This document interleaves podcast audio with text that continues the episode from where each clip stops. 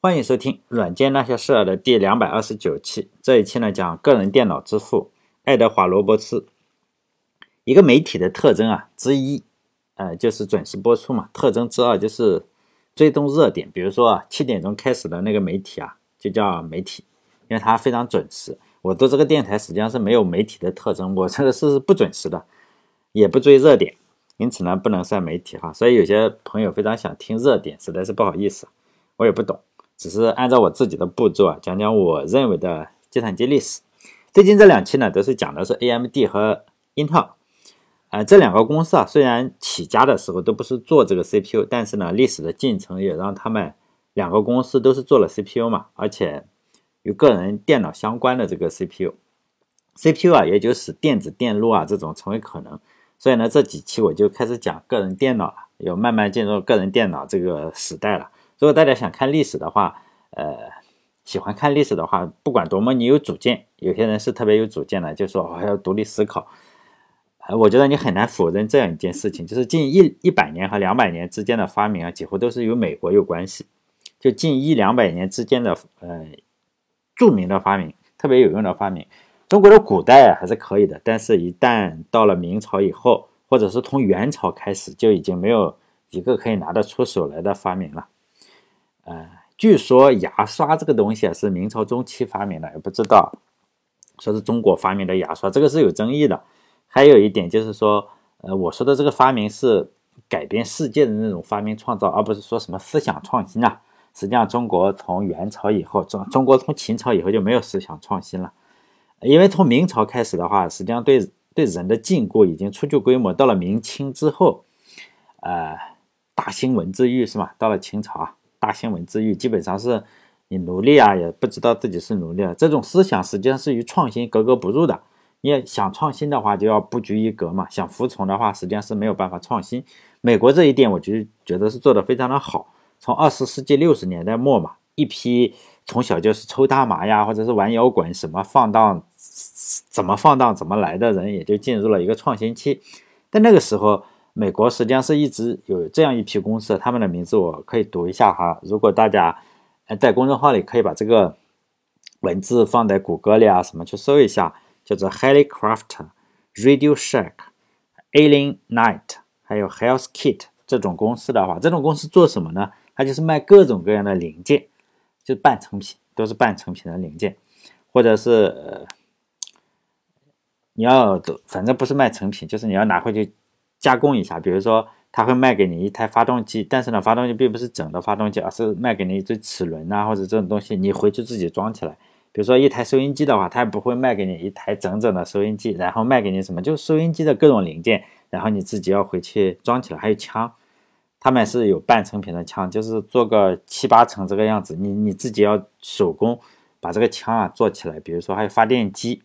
但现在啊，现在这些公司还有，还包括一些电子类的产品，比如说一些电压表呀，或者是电流表这种东西，在当年的时候都是油印嘛，就是非常劣质的说明书，都是一些油印的说明书，你要对着说明书做不出来啊，或者是有一些是对着说明书你也做不出来，为什么？因为说明书印错了，你得自己动手再去想这个事情。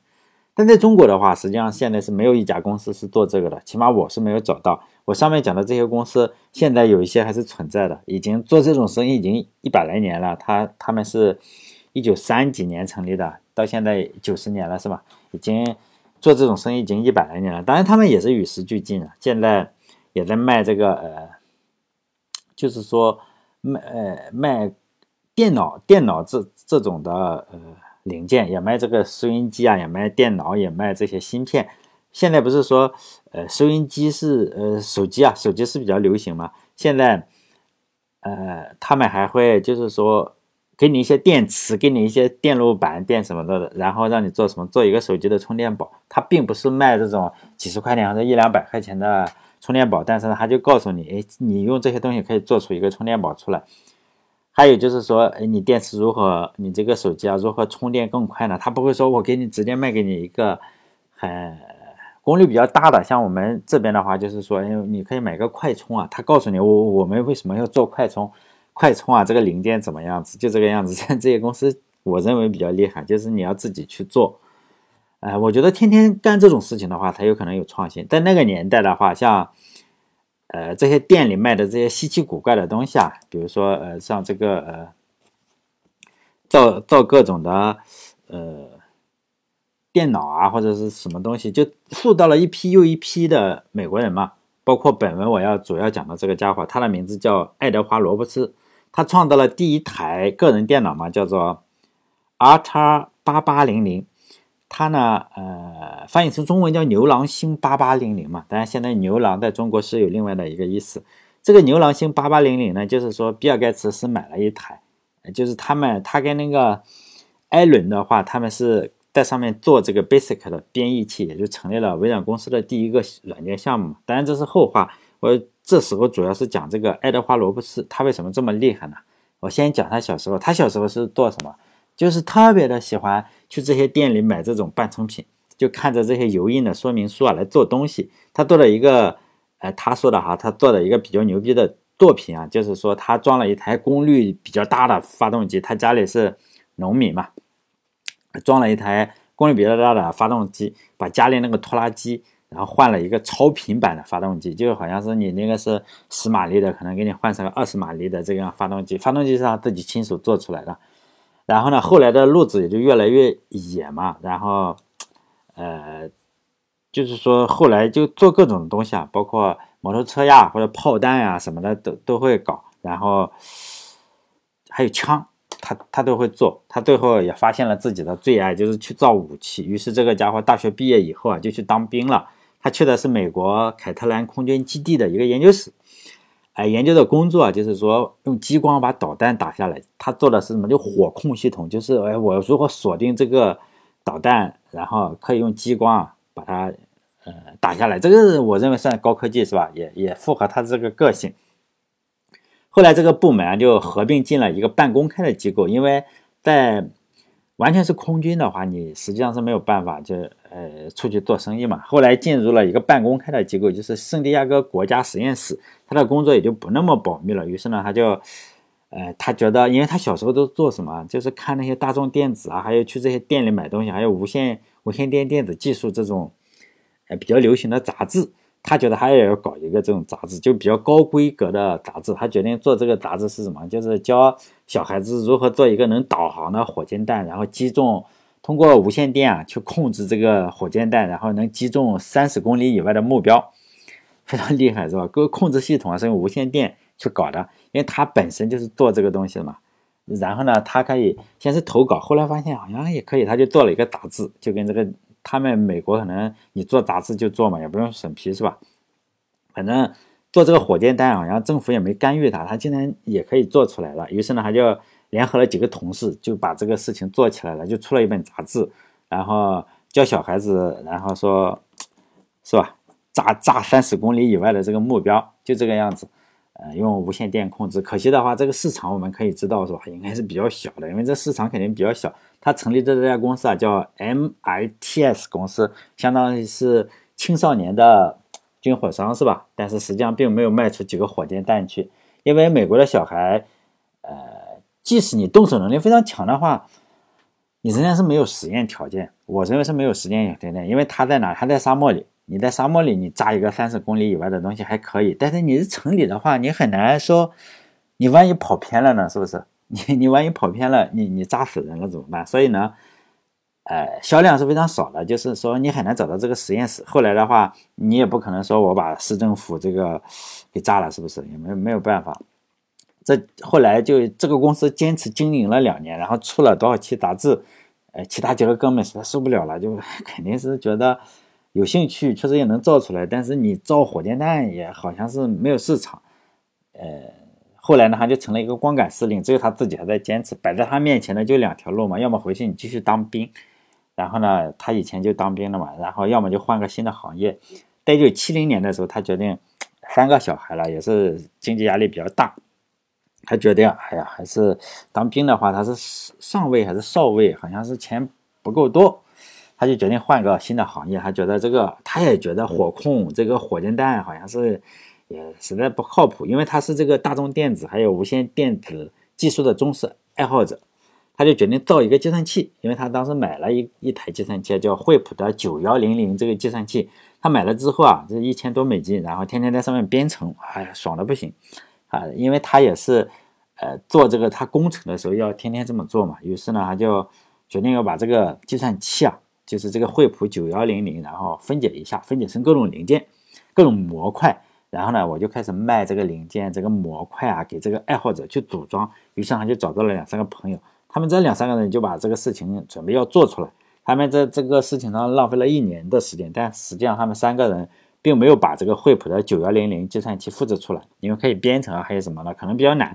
后来他用自己的话说，他说他们三个还是不够聪明，但是呢，他确实当时没有意识到他们做不到这一点。虽然他们没有做出这个惠普九幺零零来，但他做了另外一个东西。我觉得这个研研制的过程还是非常非常精彩的。呃，我还是要。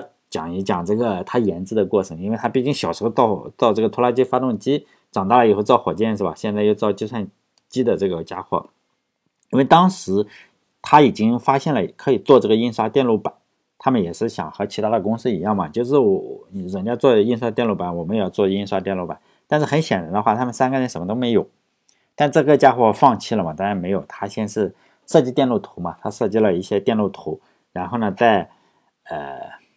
把这电路图，然后画在牛皮纸上，然后用油墨哎印的是比较的平整哈，画在他他讲的就是牛皮纸上，然后再找了电路板，然后呢在电路板上涂上感光的这个呃感光的这些涂层感光液，然后呢它呃在沙漠里嘛，然后呢这个阳光是比较强的，然后他把这个金鱼缸啊，金鱼缸可能有圆形的，我们实际上可以知道哈，这个凸透镜是吧？然后他把这个。阳光，呃，很多的金鱼缸，然后装上水，然后呢，让它这个阳光，然后可以更剧烈一些，然后照射在它这个电路板上，然后好好好照射几天，然后又用这个土方法，因为有感光层的话，感光液可能就把它腐蚀掉了。他们竟然把这个用这种方法就把这个电路板做出来了。他又开始用电钻给这个电路板打孔，最后的话，呃，这个东西就只能不能像这个惠普九幺零零一样，就是功能弱很多。但是呢，还是可以做一些简单的加减乘除吧。功能是弱很多，他就给这个电路板起了个名字叫八幺六。为什么叫这个名字呢？它这个电路板只能进行八位的运算，就是你算到两百五十五是吧？两百五十六就溢出了，就是说它只能进呃运算八位。但是呢，如果你是想运行十六位的话，这个实际上我以前录了个视频，我我就讲过八位你怎么让它算十六？你要再再有个进位是吧？它就是它这个意思，我认为也是这样。它也是手工啊，又多多弄了几个键，就是你有个进位，它是可以算的，就加法器嘛。我认为是加法器哈。这个八幺六实际上卖的不多啊，刚开始卖的不多，没有人喜欢玩这个东西。它每一个是一百七十九美金，然后组装呢是由谁来做？他他还是让用户去做。说实在的，我我也非常希望能开这样一家公司哈，但我也只是想想，实际上我想了好多年了。我是幻想派是吧？也也确实没有经济实力。我觉得中国，我想过这个事情，中国不大可能做出这样的公司出来，因为这种东西的话，谁会感兴趣？小孩还没毕业的学生会有感兴趣这么做的？因为以我的理解哈，因为这些人但是没有钱，他只能跟家长去要钱，但是家长很少愿意说哦，你买些这种东西来。家长喜欢哪一种？就是说你五年高考或者呃。五年中考，三年模拟，还是三年模拟，五年中考，反正就这种东西呢，家长是舍得花钱，或者你去学英语也也可以啊，学美术都可以。但是呢，你说我去学这个东西啊，那就不行了，是吧？你你看看那个我们这里，嗯，我也现在也已经是家长了，你会发现，哎，那个做电子爱好者的，基本上就开开关关，开开关关的，就这样，然后不停的成了包子铺。过几天又来一个做物理实验的，哎，不行了，又又倒闭了。但只有哪一种是可以，就是。你是提高学习的，但是你是做电路的、做机器人的，非常的赔钱。就是大家不会去整这个，就觉得你好像没什么用，除非你把这个发明创造或者搞机器人这种东西啊，或者编程这种东西加入中考、高考，是不是？那那那可能家长会舍得是投钱，但实际上不行的。实际上现在你只有文化课，文化课才才才会让家长真正的掏钱这个样子。我们再来说说这个八幺六，它当时卖一百七十九嘛，然后别人卖多少？就一千来块美金。他在做做火箭弹的时候，也不能说他那两年是没有用嘛。火箭弹的时候，他有一个超级粉丝，这个超级粉丝呢，就当年买过他的火箭弹，而且还去沙漠里做做实验，然后用无线电控制，确实还还把三十公里以外的一个东西炸坏了，然后还还挺厉害，是吧？然后去沙漠里，这个超级粉丝呢是非常厉害，他有个老爸，他老爸有个杂志啊，杂志叫《大众电子学》，他觉得他可以帮忙一下这个罗伯茨。在他的介绍下，然后电子学的这个杂志啊，《大众电子学》，然后就有一个访谈，就给他讲啊，讲这个八幺六这个小设备，就是八位和十六位是吧？八幺六这个小设备，然后那一篇文章一发出来以后啊，可能用户量是比较多的，因为你相当于做广告了嘛。然后第一个月他又有了一万多份订单，于是呢，哎，他发现还有的钱赚是吧？然后雇佣了一些人，就把这个零件打包，然后他自己设计了一本二十多页的这个说明书。他的意思是你要让购买者啊回去自己去安装，就这个样子。但我们也都知道，有些人天生手残嘛，你搞不定一些东西。有说明书是跟没说明书不一样，呃，有说明书和没说明书是一样的。想必大家都应该买过一一家，就是那个 装家具的，家具简单嘛，哎，实际上有人就是装不起来。就有些人对着这个说明书，就几块板子、几个柱子，就是装不起来，就这个样子，这也非常正常。这个家伙呢，他是。卖了一些零件以后啊，就这个卖这个电子八幺六这个小设备，他卖了一些零件以后，就有人反馈说不行，装装装不了是吧？零件没有办法自动安装嘛，你这个说明书我也看不懂，二十多页看不懂，能不能搞个成品？于是呢，这个罗伯茨又开始卖成品，可以说是呃这个世界上第一家这个电子 OEM 厂商了。可能现在我们都知道戴尔或者 Gateway 这些卖卖电脑的公司是吧？他们这些公司像戴尔，他也就设计的也不多。什么 CPU 是这家的，那个是那家的，最后他把这些零件装起来，然后卖是吧？后来罗伯茨的这个公司也是这样，就是 MITS 这个公司啊也是这样，就把别人的零件都买回来，可能都不是他的，是吧？然后组装起来，就这个样子。但人和人的性格都不同嘛，像罗伯茨这种人和苹果的这个乔布斯肯定就是完全两种人。乔布斯希望是什么？他做的产品非常完美，包括现在很多果粉都觉得啊，乔布斯做的特别完美。完美的要什么程度？就是说你不能拆啊！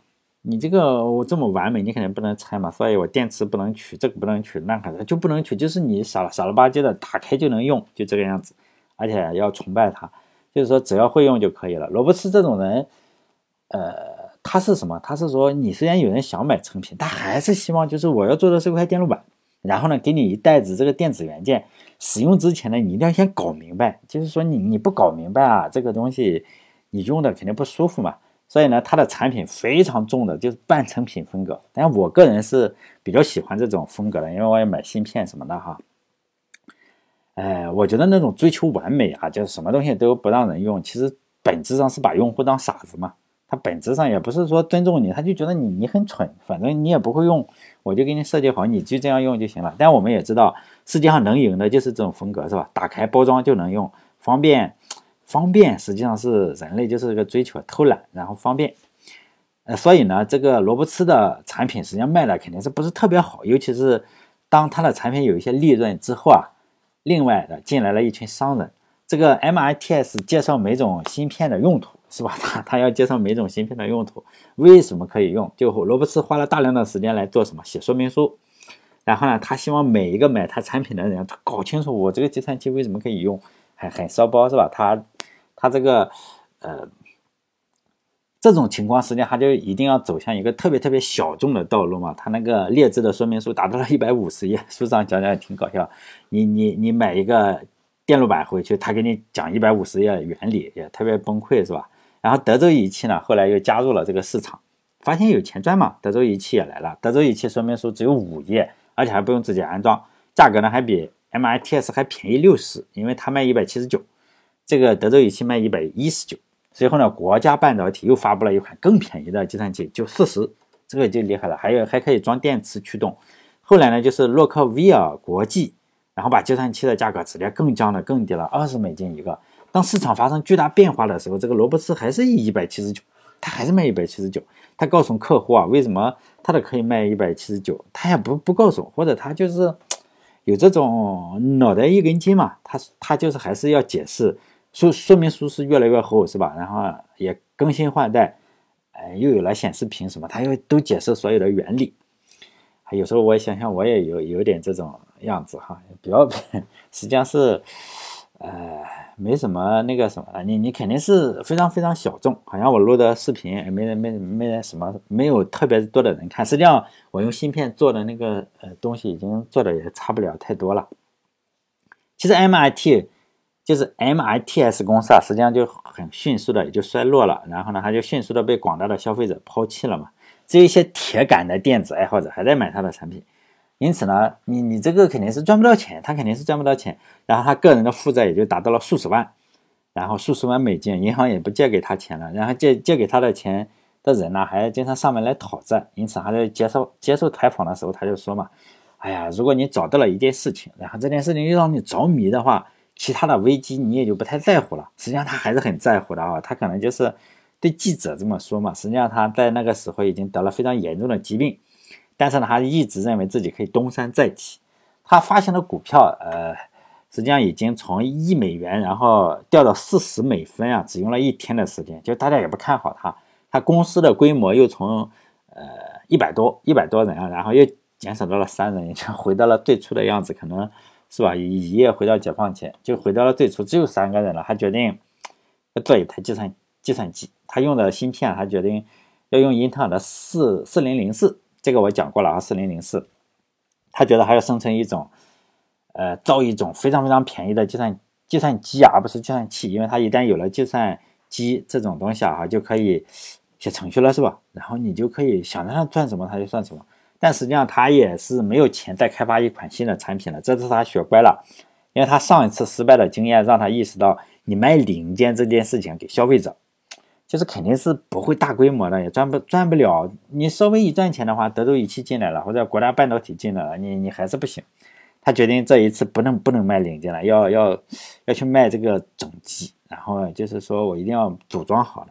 他就一方面是不停的应付不停的人去催债嘛，一方面然后抵押自己能抵押的东西，包括房子呀、汽车全抵押了。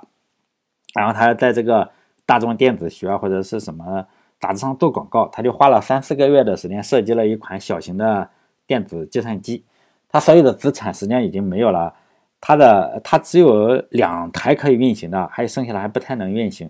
就是说，这层小型的计算机就两台可以运行的，他资产已经没有了，只有这一台机器看起来还比较好，比较漂亮。然后他拍了一张照片，然后坐在了这个大众电子这个封面杂志上，然后成败就在此一举了。就是这次不成功，那肯定就完蛋了。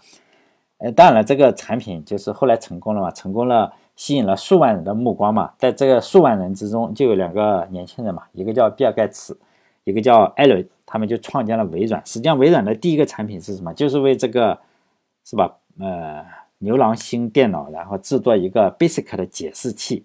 呃，这就是说，这是以后再讲啊。这个与微软还还还还有点，还有点那个什么，还有点，还有点距离。这个时候还有微软还有点距离，就下一期呢，我再讲这个牛郎星这个电脑，其中呢可能会涉及一些硬件方面的东西啊，或者是英特尔的故事，它实际上跟英特尔要芯片怎么去谈价格还是比较精彩的，可能有有些人会喜欢是吧？还有就是说，呃，它实际上是雇佣了，呃，大家都会说比尔盖茨跟那个艾伦是没有没有这个，就是说一退学之后就。就就创办公司，然后微软实际上他他打过工是吧？就给这个家伙打过工，他们是这个 公司就是 MITS 公司的呃软件开发副总，哎，实际上是打过工的，年薪三万美金还是比较 大方的。实际上他打过一段时间工，后来还跟这个打官司啊。包括这个人他去世的时候是年龄不是特别大，然后呢，包括艾伦也好，那时候还没有去世，比尔盖茨什么都悼念他。但下一期还是继续讲这个牛郎星的电脑。好了，这一期就到这里，下一期再见。